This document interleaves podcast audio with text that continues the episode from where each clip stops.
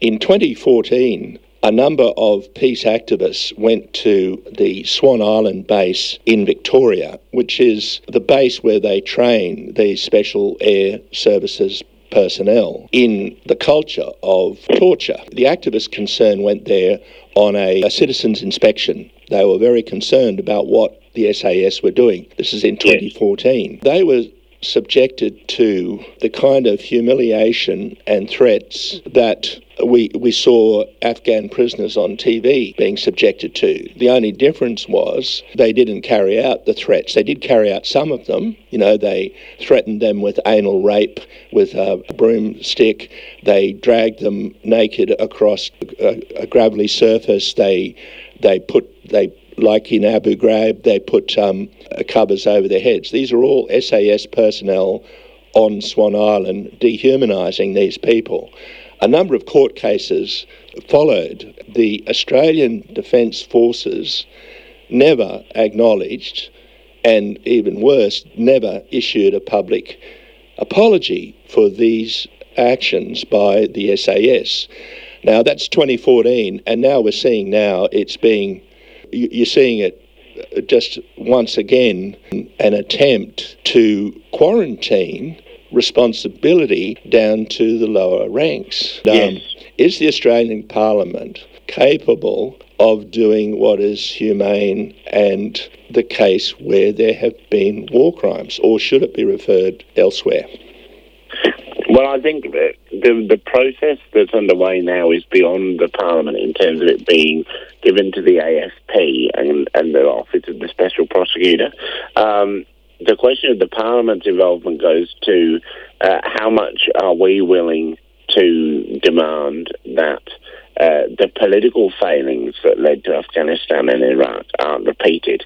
And that's where the question of uh, voting to uh, to introduce uh, war powers legislation comes in.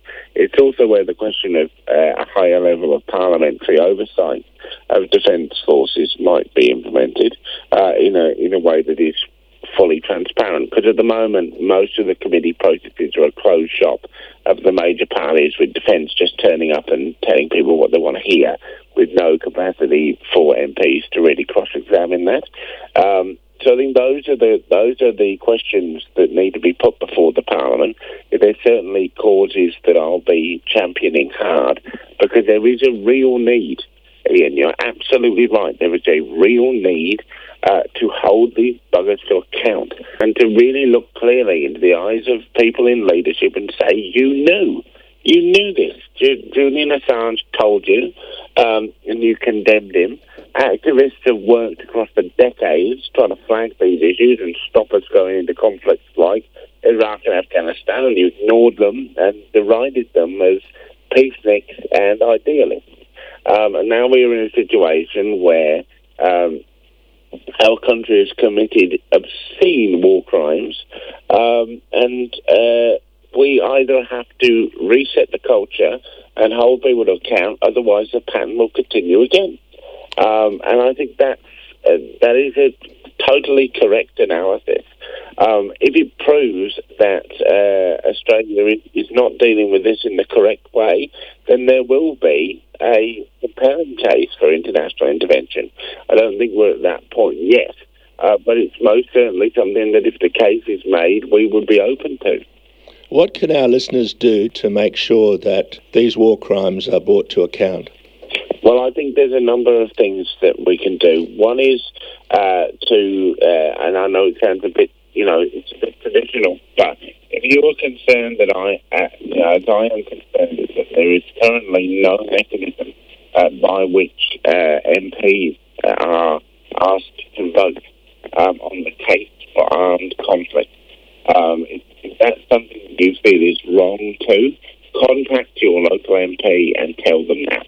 Uh, it's something that we Greens are going to be restarting the conversation about, um, and make sure that they know that you support it because ultimately, a lot of research in this area shows that about 85% that people believe that be a vote before our troops go into armed conflict situations. Paul and Silas bound in jail had no money for to go their bail. Keep your eyes on the prize. Hold on, hold on, hold on,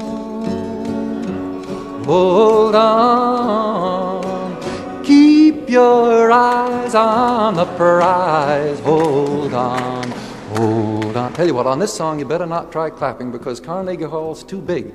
By the time that clap gets down here, well, the second clap is on halfway up there and you get all mixed up.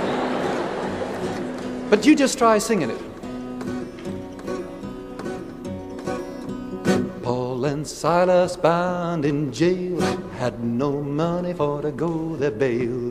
Keep your eyes on the prize. Hold on, hold on, hold on, hold on.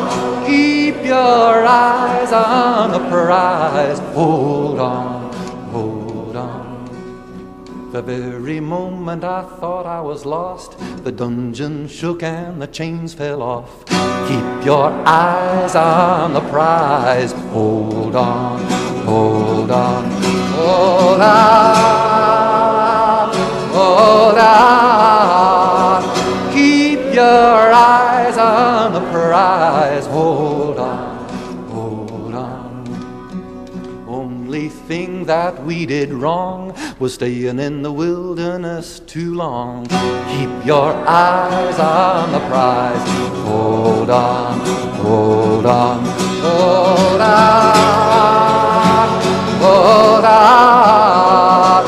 Keep your the prize. Hold on, hold on. The only thing that we did right was the day we begun to fight. Keep your eyes on the prize. Hold on, hold on, hold on, hold on, hold on. Keep your eyes on the prize. Hold on. Oh, sing it again. Hold on,